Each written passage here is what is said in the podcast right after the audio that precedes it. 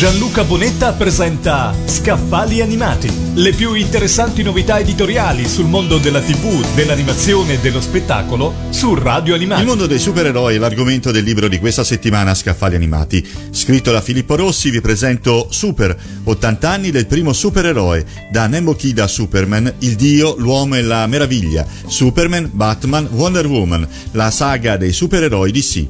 Nell'aprile del 1938 veniva pubblicato il numero d'esordio di Action Comics che presentava il primo supereroe dei fumetti americani, Superman. Da allora il personaggio, creato dagli statunitensi Jerry Siegel e Joe Shuster, ha conquistato l'immaginario mondiale divenendo un fenomeno pop tra fumetti, televisione, radio, teatro e cinema. Il giornalista del Daily Planet Clark Kent, il cui vero nome alieno è Kal-El, conosciuto dai terrestri come Superman, riprende e modernizza l'eroe sovrumano e semidivino dell'epica classica.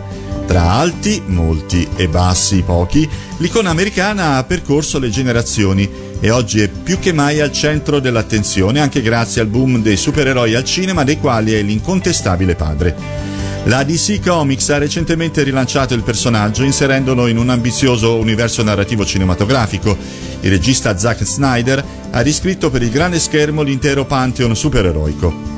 Questo libro narra le vecchie e nuove gesta dell'uomo d'acciaio Superman e dei suoi super amici, l'uomo pipistrello Batman e la donna meraviglia Wonder Woman, ossia la trinità DC, ma anche di tutti gli altri supereroi.